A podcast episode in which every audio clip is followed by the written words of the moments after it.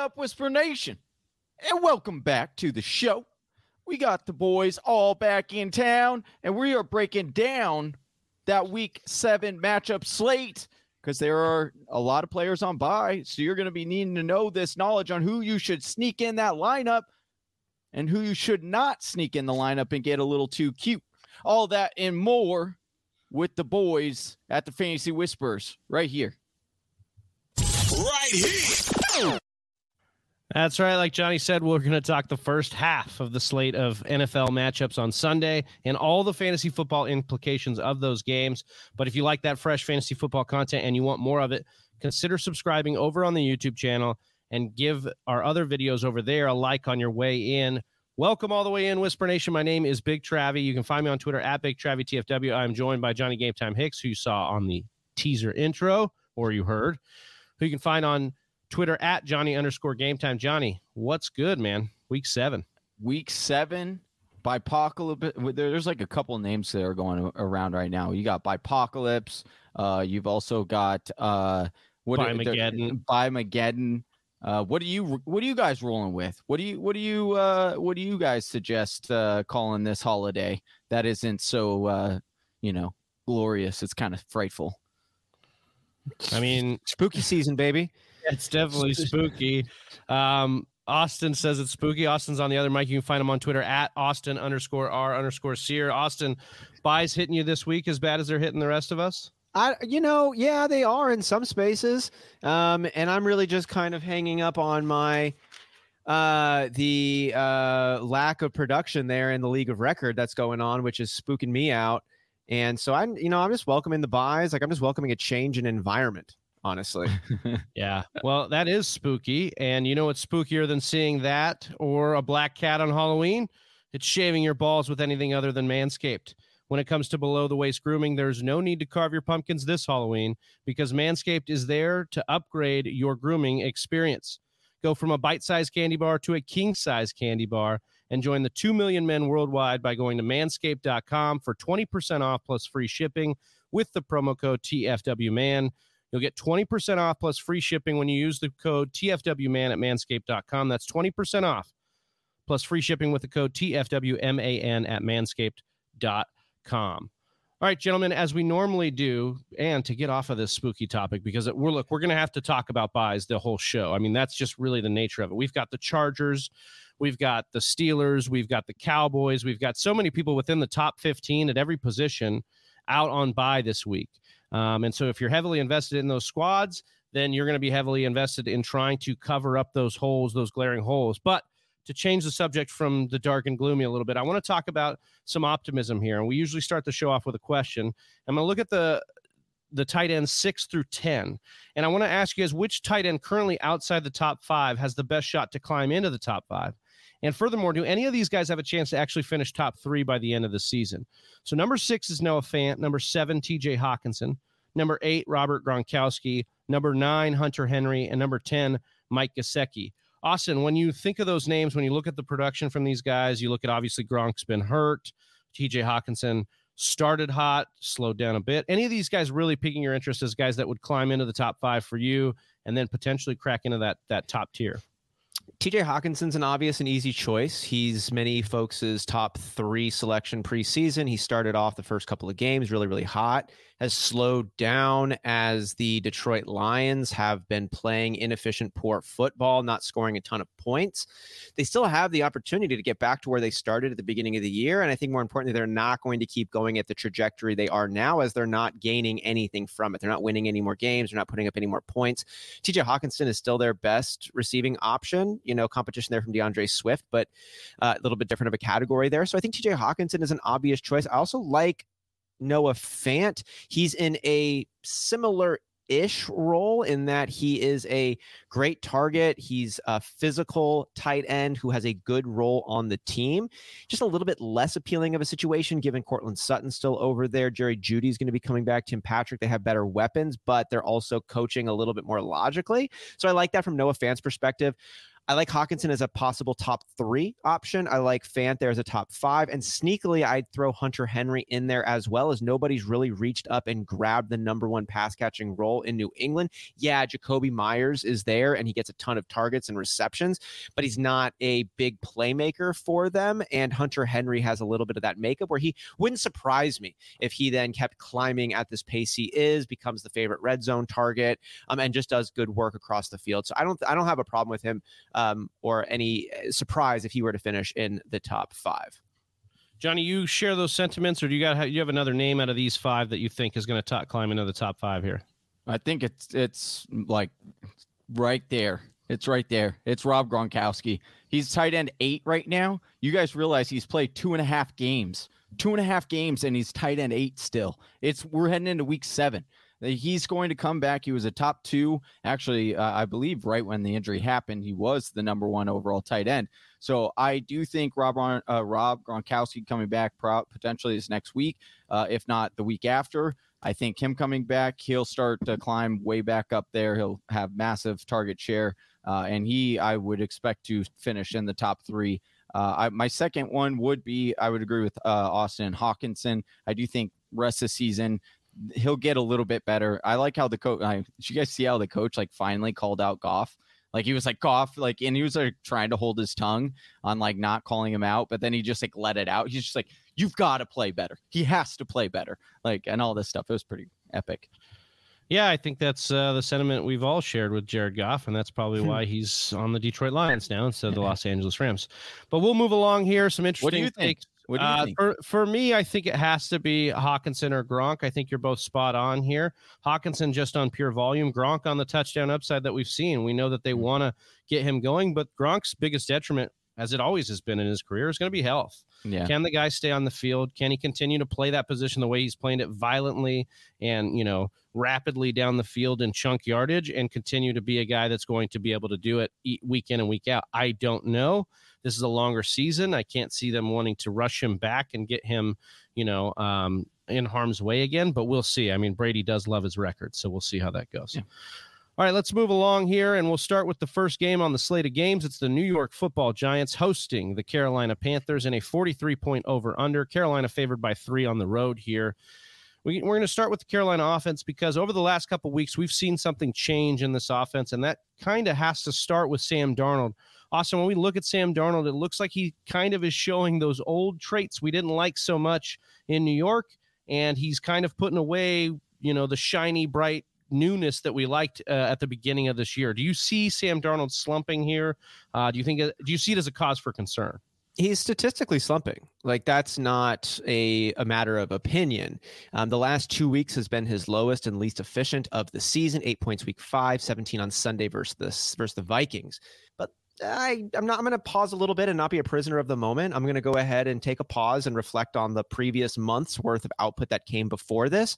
And I'm not going to say the last two weeks are in some ways more reflective or more telling of this man's overall quarterbacking ability than the previous four weeks there. Now he in those four weeks he had 20 plus point games. Um, four consecutive of those with three out of four of those games throwing for over 300 yards. The Panther were, Panthers were also winning most of those games during that time. Now they're 500 even, and Darnold has had his worst couple games of the season. Two combined touchdowns over that two week stretch with four total interceptions and averaging less than 200 yards, considering he was averaging over 300 yards during that positive stretch. So is he slumping? Yeah, hell yeah, he is absolutely. Um, but is that indicative of what is to come? That's really the question. Now, I mm. like him this week as the Giants have given up the fifth most points to wide receivers and look to offer a pretty solid get right spot for the 24 year old quarterback here in Sam Darnold. He was always a streamer candidate for us, even though the first month of the season was such a great month. I'm streaming him in this matchup with joy and no hesitation. I just think we should reflect back on what he kind of is. Is was he a top five quarterback like he was during that first month? Technically yes but nobody none of us ranked him and saw him in that overall category. Is he a bust because the last two weeks have averaged around like 12 points? No you take all of that work and you combine it together and what are we looking at? We're looking at the qb 13 back end qb1 high end qb2 streamable option every week. Well streamable option on a week to week basis Right, and, and in the plus matchup, and I and I love what you said here, giving a little bit of confidence for him. I also want to extend that confidence over to DJ Moore because DJ Moore, while still having a dominating twenty eight percent of the target market share here, he's still currently the wide receiver ten in PPR, but he's only caught ten of his twenty targets over those last two weeks when we've seen Darnold struggling, and he's averaging just eight point nine points per game in those two weeks, whereas he was averaging twenty two point four PPR points per game over his first four weeks. So once again, if we're extending it to like Sam Darnold and we're saying, oh, are are we afraid here? I'd fear not because you're going to face an incredible matchup in the Giants, as Austin said. 28 points per game to the wide receiver position, which is, should help DJ Moore and it should help Sam Darnold. The question becomes Robbie Anderson because he's seen his targets go up over nearly 10 per game over his last three. The problem is he's only caught 10 of his last 29 targets. He continues to not be the wide receiver that we saw last year that flashed. He continues to be a guy that's going to catch less than 50% of his targets. And I, I just, even in this bipocalypse, I'm not out there running to put Robbie Anderson, even in the good matchup. I think this is where DJ Moore and even Sam Darnold get right. But somebody that's been even more consistent uh, than those two over the last few weeks has been Chuba Hubbard, Johnny. And in, you know, yeah. instead of uh, CMC, who now has gone to the IR, Hubbard continues to be a guy who you picked up off waivers and you, or you stashed if you were the CMC owner, and he continues to pay off for you. Yeah, he's been a solid RB2 for you, and I don't think that's going to change this week uh, when he goes up against uh, the Giants, who have given up the sixth most points surrender to the RB position this year. They've averaged one touchdown per game on average to the running back position, which is good and bodes well because of all the areas where Chuba's kind of struggling with, I guess you could say. It would be the fact that he only has one rushing touchdown on the season, despite getting the starts despite seeing 55% or more of the snaps in three out of the four games that he's played in, and 65 actually in the last two, which is nice for him. Uh, I, the touches are there. He's seen 15 or more touches in four straight games. So I do believe he is a good play this week. I do think that you could get him in your lineup. And he is an RB2, low end RB2 with uh, high end uh, R, or low end RB1 uh, upside. When we look over the Giants side of the football, Austin, it was all about Kadarius Toney last week, and then he got hurt and banged up. But Shepard quietly returned, and then qu- even quiet, well, maybe loud, more loudly, became that number one target again for the Giants, as he had done in the three games he's played this year. Yeah, it's a really fun name to see coming back into consideration. 10 catches on 14 targets last week. You talk about it being quiet. It kind of was quiet, right? Like we didn't hear a lot of NFL conversation. We didn't see in the fantasy football industry a ton of noise around Sterling Shepard. And maybe he deserves a little bit more because in every game he's played thus see thus far this season, nine plus targets and seven plus receptions in each one. And then, as we just mentioned, coming back from that hamstring injury, 14 targets last week. That is exceptional. He's got 10.68 yards per carry. It's not amazing, but it's not awful or anything like that. And look, it's the Giants, which is going to make him and any other skill positions output tough to predict. But out of obligation due to the injuries to Kenny Golladay, Kadarius Toney, Slayton's still banged up. He's not back yet. Um, based on that obligation and a little bit of preference as well, they're going to be leaning on Sterling Shepard.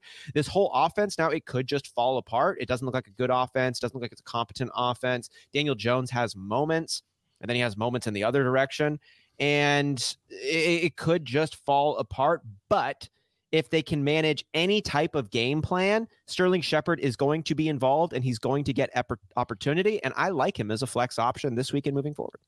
Yeah, I think he's one of the better bye guys that you're going to slot in for guys like Mike Williams, Keenan Allen, Amari Cooper, you know, uh, CeeDee Lamb, these guys that you're trying to replace. I think he's one of my favorites off the waivers to do so with.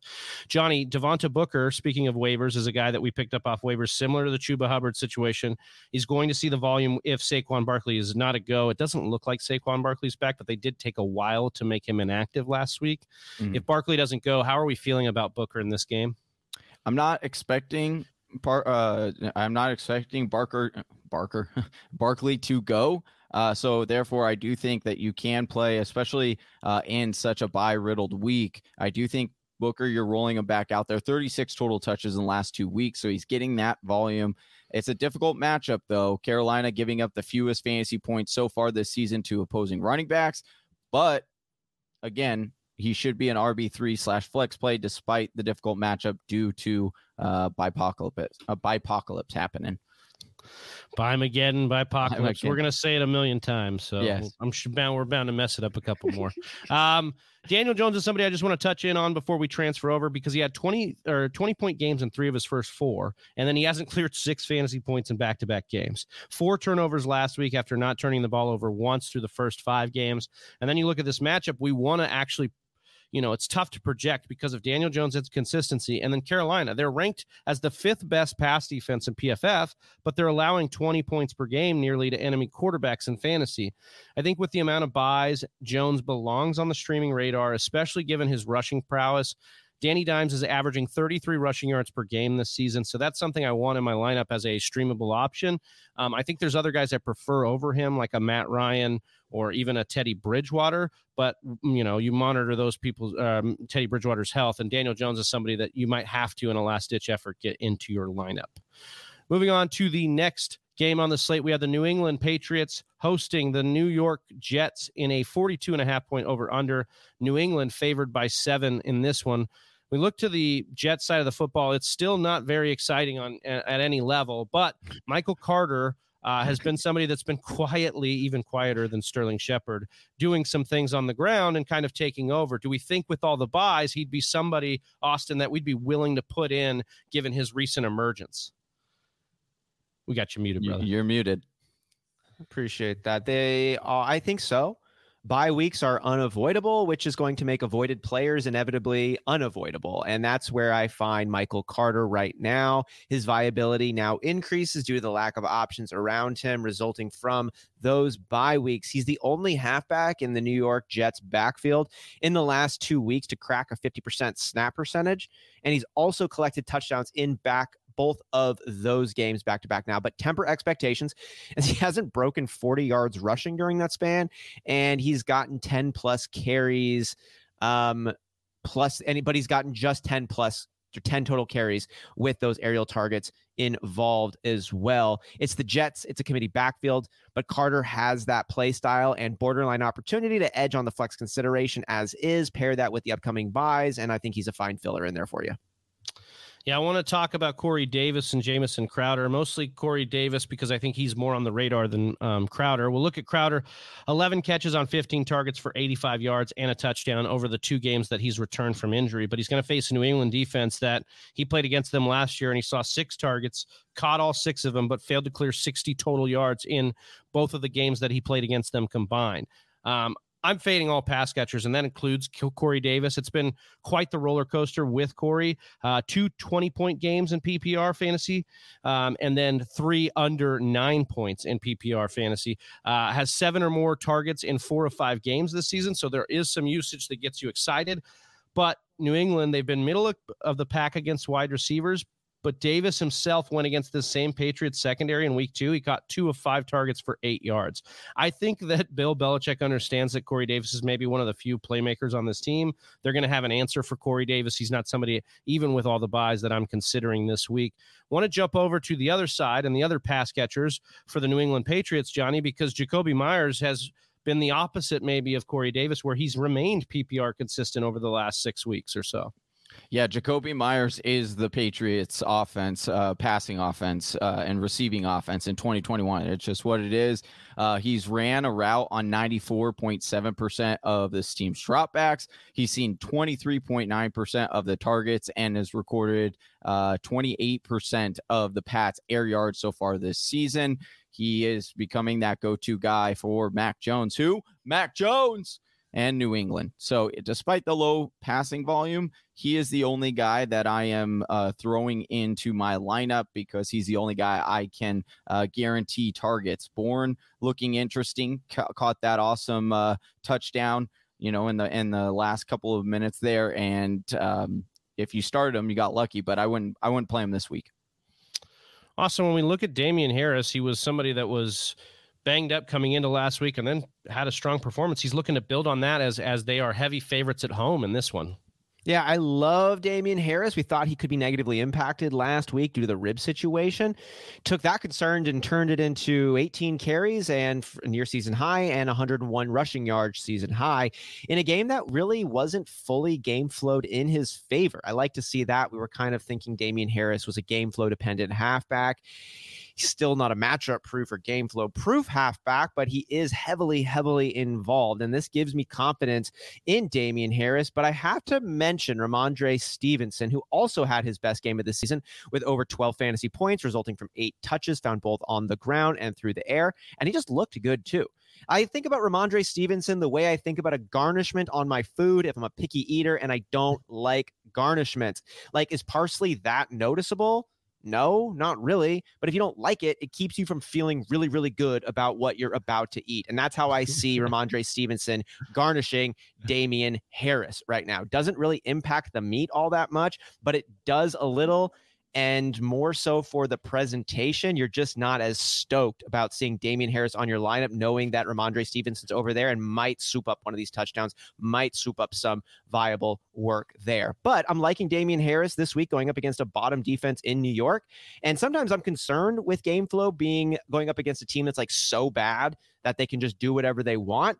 But I'm not concerned about that here. New York has played better, and I don't know how good the Patriots actually are anyways. So Damien Harris is their dude. I think he's going to be heavily involved. Rhamondre Stevenson and Bolden curb him a little bit, but it's Damien Harris's running back room right now. I don't see that slowing down. I think he eats into that reputation even more in a substantial way this week. Speaking of eating, are we supposed to eat the parsley? Is that like what are we supposed to do with that? Yeah, you just mix it Ask me for a friend. You just mix it in there. You mix it in with your dish. What about when it's the stem parsley and they just have it on the side? You want to you eat that, Johnny?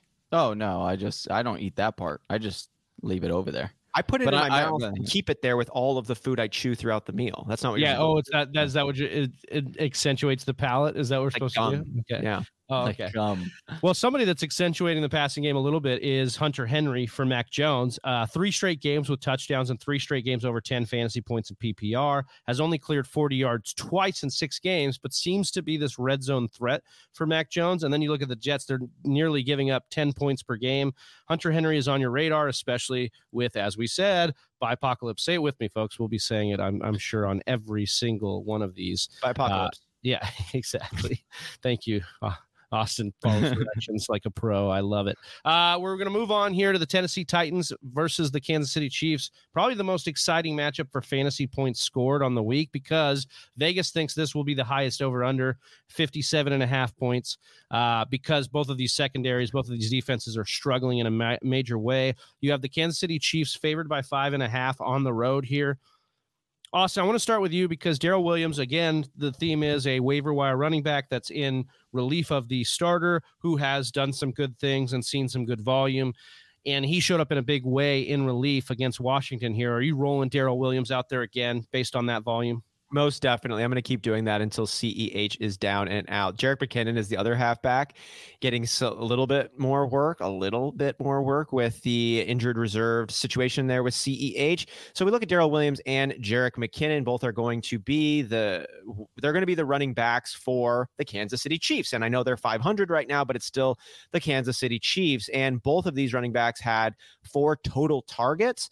Um, but Jerick McKinnon had just three carries versus Darrel Williams' 21. Now, Williams wasn't efficient with these 21 carries, only 62 yards for a 2.95 yards per carry. Ugh.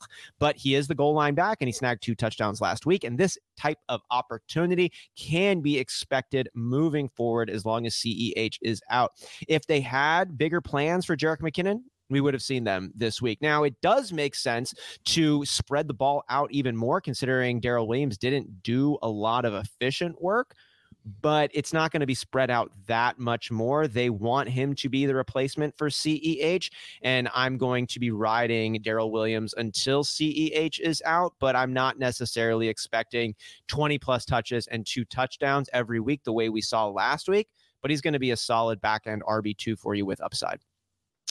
Yeah, I think that it's not very interesting outside of Darrel Williams for the Kansas City Chiefs, being that we know who we're starting, we know who we're rolling out there. I did want to mention though, Tyreek Hill is missing practice with the quad. He was able to play through it last week. Um, we're going to continue to monitor that, but he's seen 12 or more targets in four of six games. He's the PPR wide receiver too. Like he he belongs as the guy in your lineup if he goes, especially given the byes. But I think Mecole Hardman deserves some sneaky flex uh, consideration. He's got three games with double digit PPR fantasy points, three games without.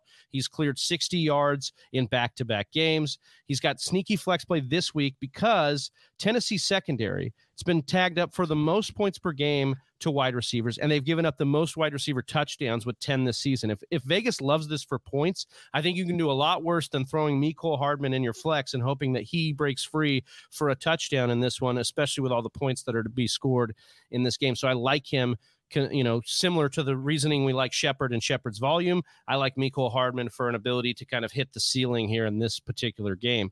Um, so to, to sum you up, Big Travie, you're trying to say that you're predicting that Mecole is got to break free this uh, weekend? Yeah, I think I think there's a good spot for him to do that. I, I don't know if I want to call my shot exactly, but I mean, sure, why not? We'll, you we'll won't. you do we'll it. Do it. Cojones here and call yeah, it. I think good one. Hardman a good one. Is a good bet to get into the end zone this week. Johnny, did you want to add anything with Travis Kelce? We obviously know he's in a tougher matchup. Uh, against the Tennessee defense against tight ends, but we don't really care. No, because they're going to move Kelce all around. That's just it, on paper it looks bad, but again, it's just because they funnel everything to the wide receivers, and eh, guess who plays wide receiver as well? Travis Kelce. So he's fine. Yeah. On the other side, we have the Tennessee Titans, and Johnny. I think it's it's important to ask if we can trust Ian Hill because he's just been so bad this year, even in plus matchups. And this is one of the better matchups we're going to have can you get Tannehill in your lineup this week? Yeah, he has been Tannehill this this year because it's not the same guy we've been seeing in past years. He's really been struggling to put it together for fantasy, and it's wild that we're ash- actually asking ourselves: Listen, do we roll out Ryan Tannehill in the best matchup uh, or the second best matchup that he could possibly have against Kansas City? Uh, that's how bad it is. But I'm going to tell you, you can. This will be the last time. If he doesn't perform, listen, it's been bad. Only two games in which Ryan Tannehill has eclipsed 20 fantasy points this season. So it's been it's been really bad. But like I said, this is a get right spot. Kansas City allowing the second most fantasy points to quarterbacks. They've allowed three rushing touchdowns so far to opposing quarterbacks as well. And we know Ryan Tannehill, we saw it on Monday night, likes to pull every once in a while and say, Oh, I'm going to take this one, Derrick Henry. I'll take this and sneak it into the end zone this one time. So I do think Ryan Tannehill is a uh, fine play this week. But you think I'm we're going to get more? You think we're going to get more of a Ryan Tanna Mountain? Tana, maybe, yeah, we've been getting this season a bit of a Ryan Tana bump. Yeah, it's been like a yeah. dirt dirt mound. It's been terrible. Um, it's been awful. Also, I want to play a little name game here because Johnny's getting a little fired up on Tannehill. So let's play a little name game. Do we like Derek Carr or Ryan Tannehill this week? I like Tannehill. Derek Carr against the Philadelphia Eagles. Good matchup. You know what? I I think I would go on Ah, the numbers are Derek Carr, but I, will just go with. I think Tannehill is in a bit of a get right spot. I think that right. the Titans are feeling good, and it's a great matchup, and they're going to coming off a huge win. AJ Brown is back. AJ Brown yeah. is back. Well, let's but, let's but let's move. Yeah, let's move there with AJ Brown because he is back. He's gotten to, through two games healthy, unlike Julio Jones, who is not. Right. And so, Austin, how fired up in this matchup are we for AJ Brown? Because you talked about get right for Ryan Tannehill. This should be a huge get right for yeah, AJ Brown. I, I think you can get right and you can get excited about AJ Brown. But let me set the setting here first of where we're rising from because this has not been an amazing season for AJ Brown and for those who drafted him. He's got 28.4 points in standard settings combined all year. Like Derrick Henry had over 30 points last week. AJ Brown has 28.4 points on the year. Mm. He's been banged up, but even still, uh, 28.4 points through five games, and four of those he played all the way through. It's not easy just to flip the switch and start producing at a high level within the NFL, but if anybody is in a position to do so and has the ability to do so, it's AJ Brown. Julio Jones just re-aggravated his hammy, meaning it's AJ and AJ alone, minus Nick Westbrook, but you know, that doesn't really mean anything. He's going to be forced to get he's going to be forced passes. And here's the thing Derrick Henry has actually kind of like the flip impact in that Derrick Henry is going to demand defensive attention and help out AJ Brown. Like usually we see it the other way around when you have a passing attack that's viable, that creates more running lanes for the running back. And that still will do it to Derrick Henry. But like even without running, even without wide receivers, Derrick Henry's been doing his thing. And that is going to dictate more attention from the defense, which is going to create more opportunities for AJ Brown. And he's just so darn good. And he looks like he's actually finally healthy and they don't have any other real options. I like AJ Brown a lot in this matchup. I expect some force fed action coming his way. Speaking of feeding, you've got to feed the big dog, Derrick Henry, who is the king, and he sits atop the rankings as he's not seen fewer than 20 carries, 113 yards, or 19 PPR fantasy points in four straight contests. And then guess what? Going to get the worst ranked passing or rushing defense in the NFL per PFF in 2021. That's the Kansas City Chiefs. So from the big dog, though, we'll go to Underdog Fantasy, and I want to tell Whisper Nation about Underdog Fantasy. It's the best and easiest place to play fantasy football for big cash prizes. They have player prop bets like over and under on touchdowns, receiving yardage, rushing totals, and so much more. We're going to help you with all this information we give you, build the best bet slips each week. And when you go to underdogfantasy.com or download the app, they're going to give you $10 when you use the promo code TFW. That's underdogfantasy.com or download the app and use the promo code TFW for 10 bucks of free money. That's TFW for $10. The next game on the slate will be our Green Bay Packers, Austin, in their fresh new 1950s green and yellow uniforms they've Yeah, been love 'em. showcasing. Uh, these look bad, a dude. I'm so stoked for these. They're from they're from then. That's what they they went back in Yeah. the uh, yeah. They look yeah, they dope. actually got those exact ones. They, Exactly. yeah, yeah, they're not even tattered or anything. No, uh, um, but the the Packers are going to be heavy favorites here in this one. 49 point over under, eight and a half point favorites at home in Lambeau. We'll start with the underdogs though, uh, and that's the Washington football team. And I'm going to start with your boy, or actually our boy. I love Gibson so much, but right now his, his health is not something we're excited about, Austin. Um, and he's I'm not sure if he's going to be in and if he's out who do we trust in these running backs when you take a look at this and you project it especially in this game as heavy dogs how do you look at this one Yeah, you know, I'm going to be starting McKissic in our league of record where I have Antonio Gibson and JD McKissic. And I'm not even really consider I don't even really care what the Washington team reports coming out of camp and uh, out of out of practice this week. You know, I've seen enough from Mr. Stress Fracture in his shin, Antonio Gibson, to know that his ceiling is lower. And it's just about the opportunity matching up now with his overall viability. And that opportunity has overshadowed his viability. We saw that two weeks ago where he had 20 touches, just 60 yards, but two total touchdowns. I don't think we're going to see that type of forced involvement anymore. We didn't see it last week. We saw Antonio Gibson with his helmet in his hand on the sidelines with time on the clock and points that needed to be scored. It looked like it was a voluntary decision to put him down. And JD McKissic came in, stepped up. He did pretty well. Um, JD McKissic came in eight carries, 45 yards, and then did some real work on through the air, eight catches on 10 targets for 65 yards.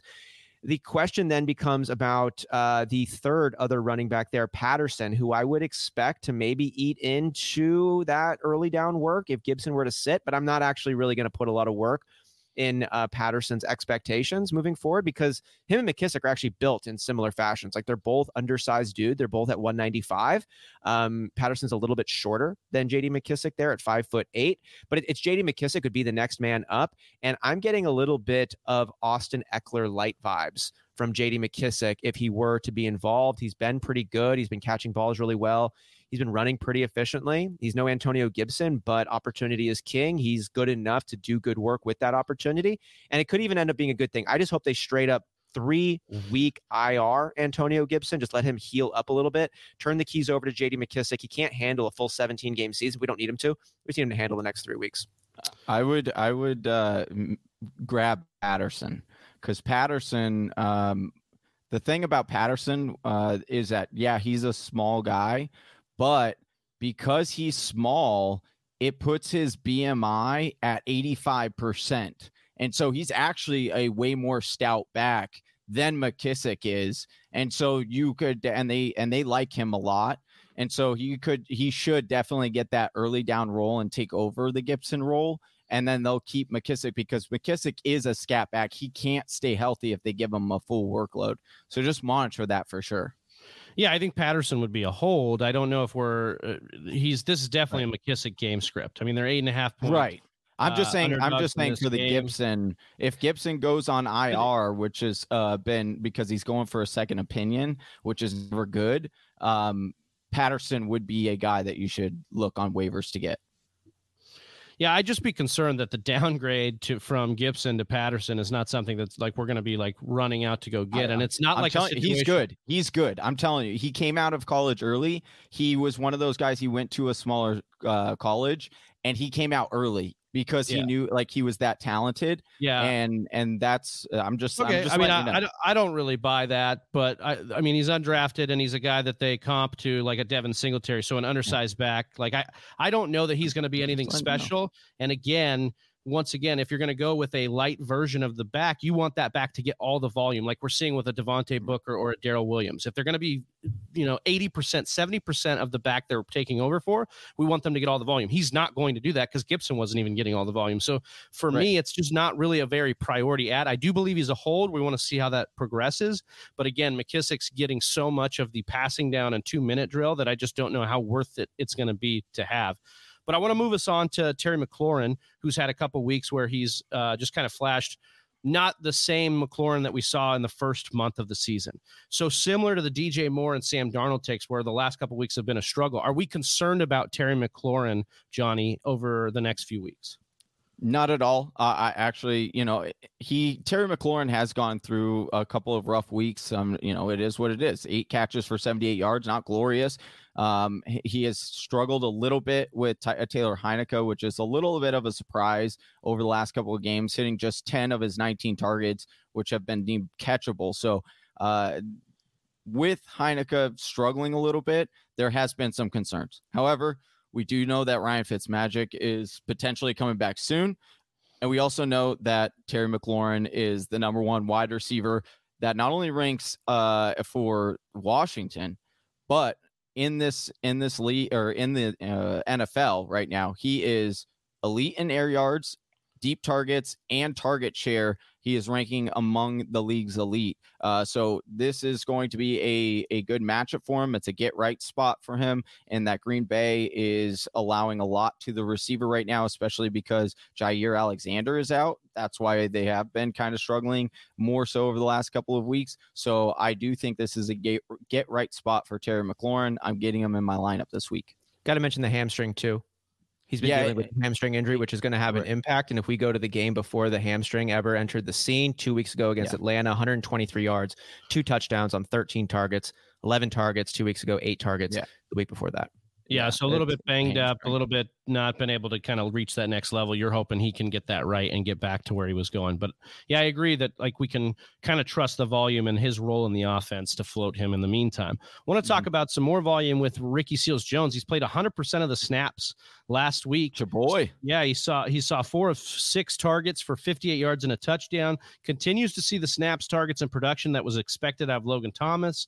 Um, and he's seeing that as Logan Thomas is out of the out of the uh, situation with the uh, injury. Of course, Green Bay has been tough um, on defenses, as Johnny mentioned, but all around um, there is room for the uh, for him to work here for RSJ because they've allowed eight and a half points per game to the tight end this season. So you continue to roll out RSJ, obviously all the byes, but again, he was a guy you picked up to kind of stream during this time that Logan Thomas was out, and I, I think you can continue to do that. On the other side of the ball, we have the Green Bay Packers. We kind of know what this is. You know, it's Aaron Rodgers, it's Davante Adams, it's Aaron Jones. But recently, um, we've had a situation where AJ Dillon has kind of emerged at a as a more of a Jamaal Williams plus, you know, than what Jamaal Williams was last year, uh, Austin. So, do we think that actually inhibits or you know um, takes away from Aaron Jones' ceiling with AJ Dillon and this work that's happening? You know what? A little bit. Yeah, it, it sure does. And we talked about at the top of the year if AJ Dillon was a better running back than Jamaal Williams, he was going to get all of that Jamaal Williams work plus eat into Aaron Jones's work a little bit. It makes a lot of sense to do so. And I think if we look at the first two through the first week two through six for Aaron Jones, and then weeks four through six, when that ankle injury started to come in, we can get a little bit of a sample size that I believe is a microcosm for the larger situation here. In weeks two through six, Aaron Jones is the number five overall halfback. And in weeks four through six, he's been the RB 13. So he, you know, he's a RB one kind of situated like back end RB one, just in general speaking, I think, with the situation. But without Dillon, we've got a top five halfback in Aaron Jones, borderline elite. And with Dillon, he's a back end RB one, high end RB two with a lot of upside. Um, and but he gets a lot of work in the passing game coming too. So Aaron Jones has the volume on the ground that he's pretty darn efficient with. Yeah, he might not get 20 touches, but 10, 11, 12, 15 touches on the ground from Aaron Jones are going to go pretty far. And then he is that pass catching back, plays on a good team, plays on on a good offense. Yeah, no, it does bring him down a little bit as AJ Dillon moves into starts trying to compete for some flex consideration. It just kind of takes Aaron Jones from a, a borderline elite running back to a back end RB one. Johnny, when we look at the rest of the offense, obviously it's Davante Adams and then it's kind of everybody else. You know, we've seen mm-hmm. Allen Lazard have a big game. We've seen Randall Cobb have a big game. Tonyan have a decent game, but nobody's consistently strung it together outside of Adams. And so does that is that the reason why we're seeing Rodgers not really hit the, the peak of his abilities here? He's kind of been a fringe QB one, but how much of that has to do with week one and how much of that has to do with the Packer, the state of the Packers offense? It definitely has a lot to do with how he performed in week one because I just want to point this out, Whisper Nation. I got scrutinized on Monday night for asking about Pat Mahomes and being worried about Pat Mahomes. And and Big Travie ran me over with the bus, reversed it, ran me over again, called me crazy, and then put it into drive, and then picked up some children, yeah, well, and then ran me over to, again. It was crazy to ask if but, we're worried about the number one overall QB. But and yet, you're absolutely shocked yet, to find out he was the ARP, the QB one. But yet, so. hold on, hold on, I'm not done with my point yet. But yet. Big Travie poses this question to me Is Aaron Rodgers still a QB1? And yet, despite Aaron Rodgers not hitting that ceiling. He has outperformed Pat Mahomes three out of the six weeks so far this season. So let me ask you, Big Travie, are you concerned about Aaron Rodgers being a quarterback one the rest of the season? Because I certainly am not. I certainly am not. I don't think he's going to be nearly as efficient as he was last year because last year he was the MVP. Yeah. But yeah, I mean, year, I, I think still going to be a QB one. Yeah, I think the question mostly comes from the industry. I don't I don't sit here and pretend to speak for the industry or speak for everyone that's involved in fantasy football, but that is kind of where I'm gathering Loophole, this. Like, huh? Are we concerned with Aaron Rodgers and the lack of efficiency in the offense taking away from his ceiling. And you can't deny that it has. You've talked about how rest of season you think he's QB seven, eight, you know, somewhere yeah. around there. But yeah. that's about where we picked him up. So I think that's fine. Um, mm-hmm. I think that's fine to kind of believe that's where he's going to be. It was just about what do we do? Are we going to play more matchup based? Are we going to pick up guys off waivers and play in tough matchups? You You're know, and what about these games? And what about these games against a Washington where he is eight and a half point favorites? Are we scared off of game script games where it could be the Aaron Jones show, or hey. we continue to rolling him out? It's just an overall heat check on our guy Aaron Rodgers, who last year was a set and forget QB one, and does he still become a set and forget QB one? Maybe that's how I should have phrased the question. Let me. If you're scared, go to church. All right. Uh, this is Aaron Rodgers. All right. He is going to be beyond fine not only this week, this week he goes up against the best matchup for quarterbacks. So you're definitely getting him in this week. He's going right. to absolutely smash. Uh, but I, yeah, I do, Green Bay's implied total is just under 30. So I, I yeah, you know, I guess you're going to continue to roll him out there. I, but to your point, to your point, he is a little bit more matchup based because of uh, the low of uh, low volume in that offense. Like they they haven't been having to to climb out of a lot of games really, uh, which puts it a little bit more on Aaron Rodgers. Some of those games are coming up. Uh, but I do think Aaron Rodgers is going to be just fine if you know I don't know if we're going to see very many like 40 to 50 point games from him this year, but he, he definitely can. He still has it in his bag of weapons. It's just uh, they're just being really efficient with the ball right now.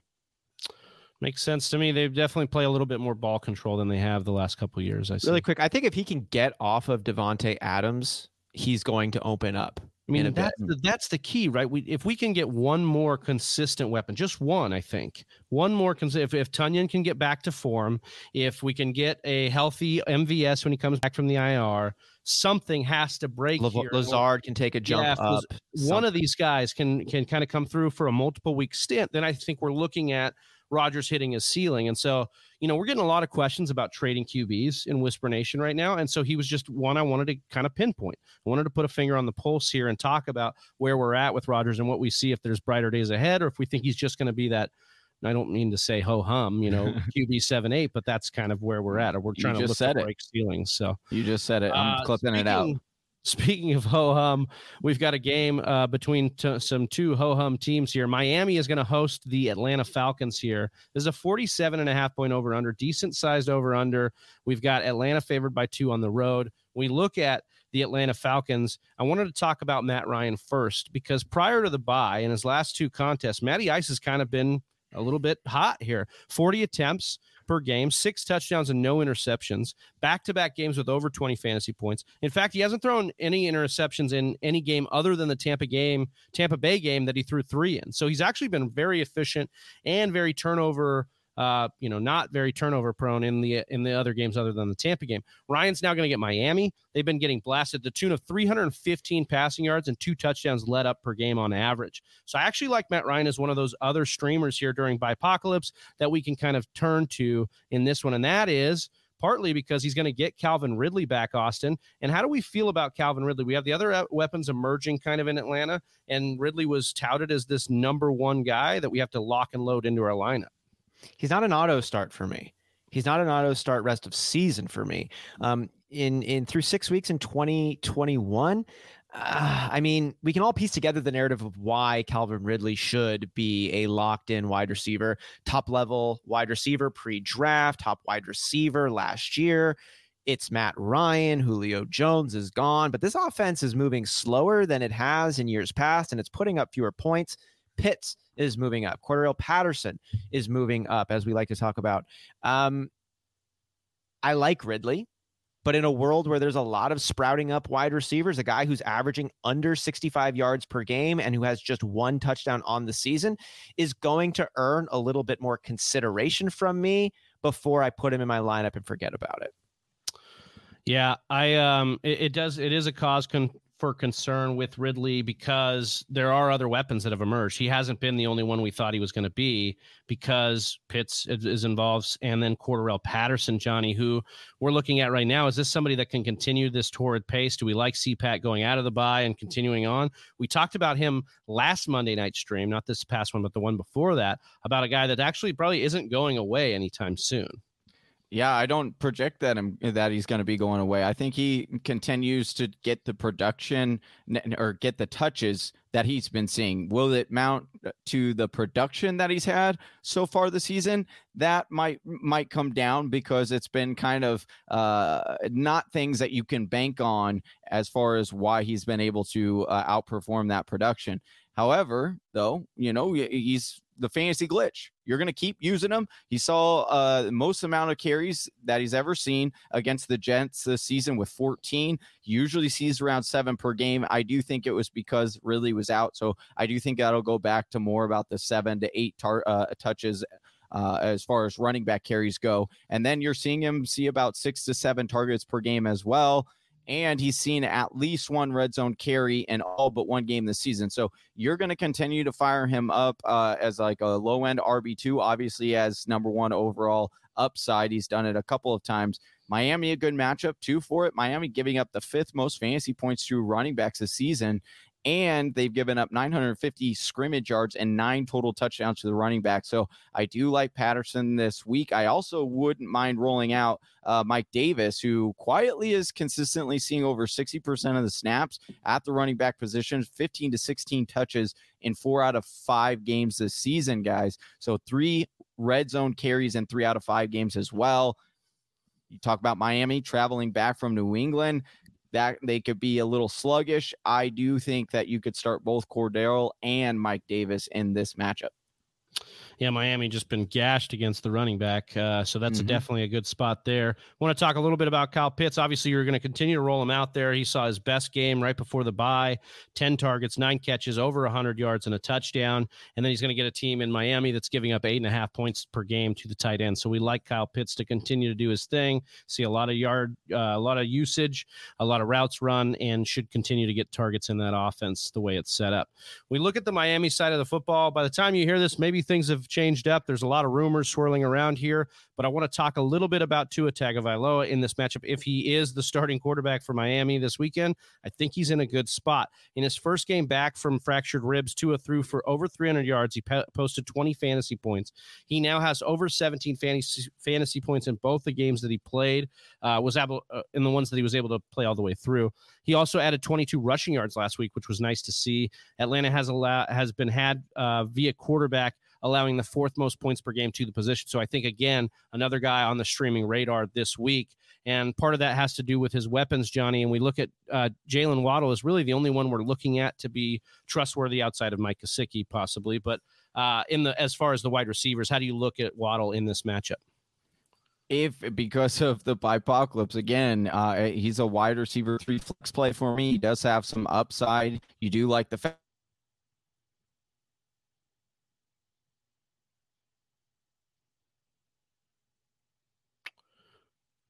Johnny's got some tef- technical difficulties here, so I'm actually just going to move it over to Austin here and talk about Myles Gaskin. Then we'll k- pick it back up with uh, Waddle when we can get Johnny back. But Gaskin, the big question, Austin, has been if Gaskin is droppable because he just has. We can't bank on any of this usage right now, and it's been maddening trying to figure out when we can start and play him. Yeah, I'm not dropping him. That's for sure. I'm not probably starting him, but it's there's too many variables coming into the mix that could point to increased production for Gaskin that I'm not going to be dropping him right now as long as I can afford it and get through the byes. Otherwise, you know, Tua just came back, and two weeks ago, Gaskin topped 20 points. Um, I'm not going to drop Gaskin. I think he's fully capable of breaking 20 points, as we just saw him do it. And the players around him are not giving me a lot of pause on on thinking Gaskin is the dude. He's the only back to break 40 combined yards this season, and he's done it in four out of six games. It is a committee, it's going to shrink it all, um, but Gaskin benefits the way it's set up, and he doesn't even need for the committee really to shrink for him to pop. He he's he's not going to be consistent, but he does have that upside. I like this team better also than some of the other bottom level teams like the New York Jets or the Giants. They have potential, they have explosiveness, and I also like him this week actually. Atlanta is middle of the road in terms of defense, and I think Miami's going to catch a little bit of a tailwind with Tua coming back. And um, I, no, I wouldn't drop him, but I'm not going to be starting him. Um, but this week I could flex him, especially with all the extra byes that we have to consider. Yeah, I think that's a great call. Johnny, we good? We got you back with us. Uh, you able to break down kind of some of the reasons why you like Waddle this week? Yeah, I don't know what all you heard. Sorry, apologize for that. My internet just went out. You guys, Whisper Nation knows all about those, uh, my internet connections and all that. But I will say, I don't know if you caught any, but Atlanta is allowing the 10th most fantasy points to wide receivers this this uh, season. So if you do need to get him in your lineup as like a wide receiver three flex play with upside, I do think you can, especially if Parker goes out. Uh, then you should see him get uh, and garner, you know, 10 plus targets. He scored both of his touchdowns with Tua. So I do think that you can trust Waddle uh, this week in this matchup. Somebody we've been able to trust is Mike Gesicki. He's been a top 12 tight end, tight end one. Uh, hasn't been overwhelming, but hasn't been underwhelming. So we continue to roll him out there, Johnny. Yeah, Atlanta giving up 197 yards so far to tight ends, but you like this part three touchdowns as well. Gesicki with six or more targets in all but one game. He has only scored one touchdown. So can we say, predict? Huh? How are we going to say it? Mike Gesicki scores a touchdown this weekend. Oh, Johnny yeah. calling a shot there. We're going to call our shot on the last game of the part one matchup breakdown here. Baltimore is going to be hosting Cincinnati Bengals in an AFC North showdown. This is a 47 point over under with Baltimore favored by six and a half, almost a touchdown at home. Awesome. When we look at Joe Burrow, he's been heating up lately, but Baltimore's recent performance against Justin Herbert is a little bit scary. We also have the performance where they gave Wentz, uh, you know, they Wentz had a little bit of uh, of their of his way with them on Monday night. So, which performance has you like? Are you scared off of Joe Burrow against Baltimore here? No, no, I'm not really. I'm scared of Baltimore, but I'm not going to tell you which part of them I am scared of at any given week. so they because they, they, flash at every position on offense and they kind of flash at every position on defense. And it's pretty rare that they string them all together every week. So going up against the Chargers last week and shutting Justin Herbert down of sorts does not necessarily make me think that we're following a trend here.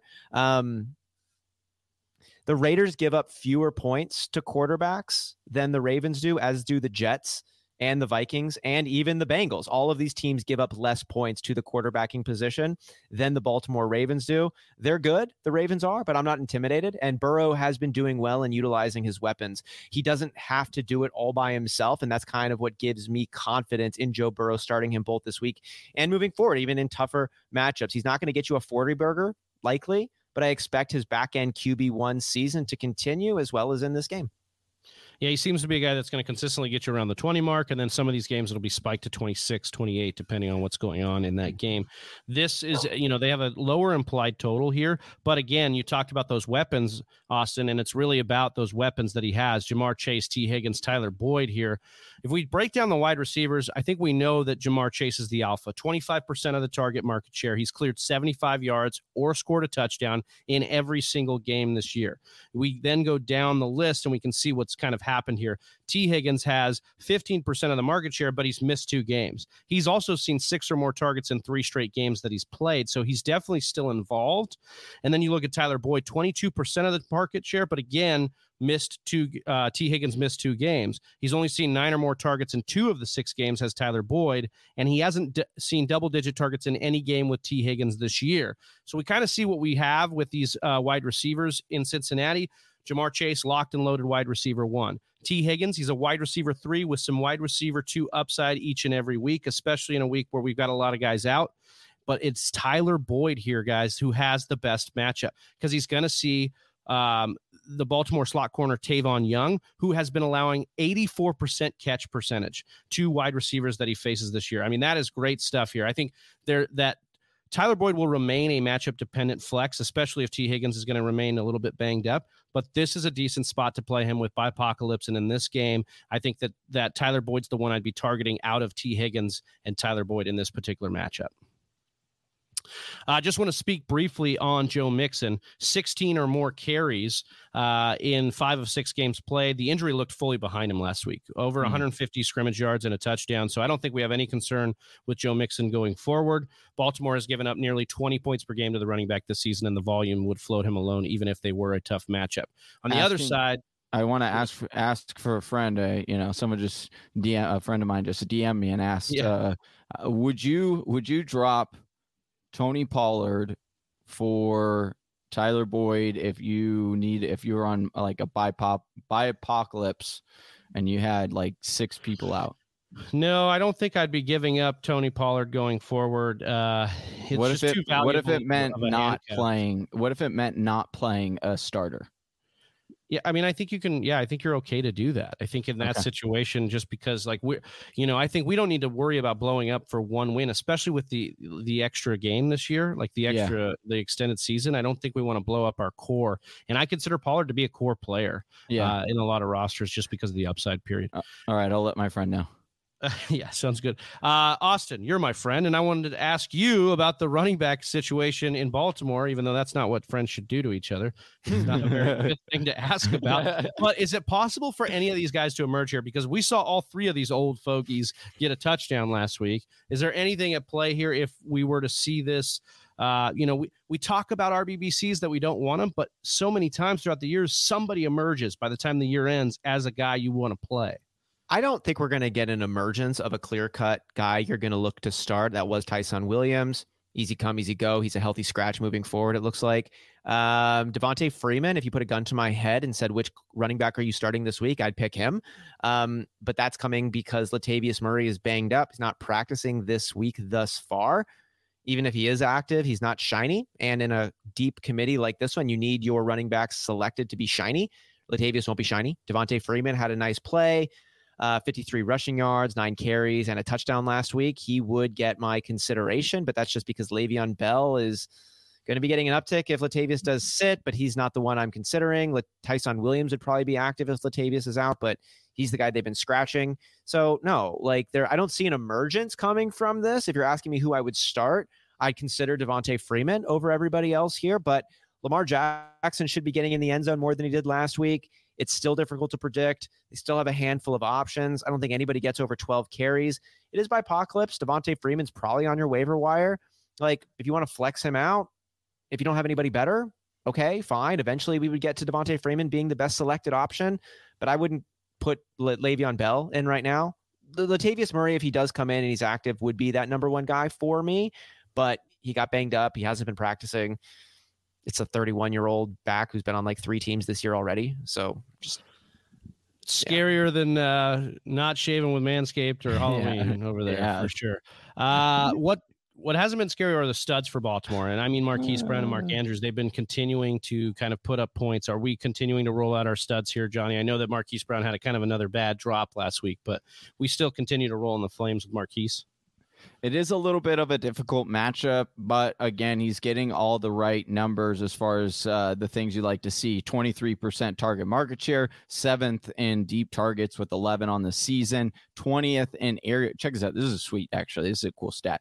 Marquise is 20th in, uh, on the year in air yards, and he's 12th in completed air yards. So, him and and Lamar seem to really have a good connection. So I am going to continue to roll him out. I know he had a bad game last week, uh, and he had a, a bad drop, but again, we're no strangers on this show to to guys having uh, the case of the drops. Deontay last year, um, but Marquise, I'm staying in there, uh, keeping him in there. But here's what I want to say: uh, Mark Mark Andrews, Mark Andrews, friend of the show, love him uh, you are going to most likely play him because you probably don't have a better option.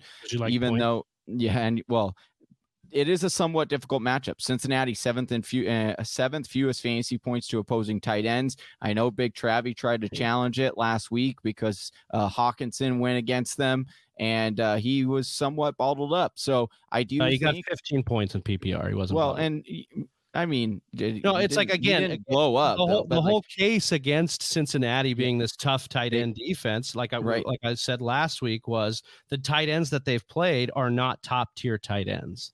So Correct, and- again, when they played Hockenson, he went for 15 PPR fantasy points. So if they go against Mark Andrews, and then The- who do they the play next? problem- week? I think the- I think they're gonna on, I think they're gonna end up evening out. Johnny is what I mean against tight end. They're not going to be this top tier matchup every week. So I think Okay, I, I, in my that, opinion, the- sorry, I didn't mean to cut you off, but You're fine, but the the the difference between Hockenson and Mark Andrews is that Hockenson saw a lot of targets last week. Mark Andrews has only had uh he's only seen 7 or more targets two times this season. three times. So uh three three times? Yeah, right. yeah, he's got six or more targets in the four straight now, and in week, yeah, so like in the last four weeks, he's got seven, eight, 13, and then six targets. So like Andrews is still, like I just so I don't I wanna- said don't- 7 or more targets only two games. that's three three games, seven, eight, and thirteen. Anyways, either way, Okay. sorry. Oh yeah, yeah. Okay, I see what you're saying. Uh, but you, despite, I mean, you're he's not getting that massive volume to carry him, and he's been he's been heavily outproducing. Two out of the last three games, he's also seen sixty percent or fewer snap share, which is also concerning because you want that up in the eighty percent. So I do think again, you're going to play him this week. Temper expectations. But if I can try to move him, I think I'm going to try to move him because you got Bateman coming back. You've got uh, Sammy Watkins and Bateman. They're saying they could split time, but you're not seeing that elevated uh, target market share for Mark Andrews to the point where he like you could probably get a lot for him right now because of the last two weeks he's kind of exploded. But I do think he's going to come a little bit down to earth uh, this week and moving forward. I just fundamentally disagree with the take on Mark Andrews. I'm sorry. Like I, I know I know where you're coming from with Mark Andrews. He's third in the NFL in tight end targets. He continues to see target volume. Yes, you're right about the snap share. That is a little concerning. But I think the fact that the role that he plays in this offense is the big play guy, and he's going to continue to play that. He has the eye of uh, of Lamar Jackson, and so I think now you we're allowed to have differing opinions. I think this is a, a good setup for Whisper Nation, so they know like what they're looking at with Mark Andrews. But I do think that there's a reason. I think that Mark Andrews could be one of those guys that we're sitting back being like, he was a huge bargain at the end of the year because he's going to continue to be a volume monster.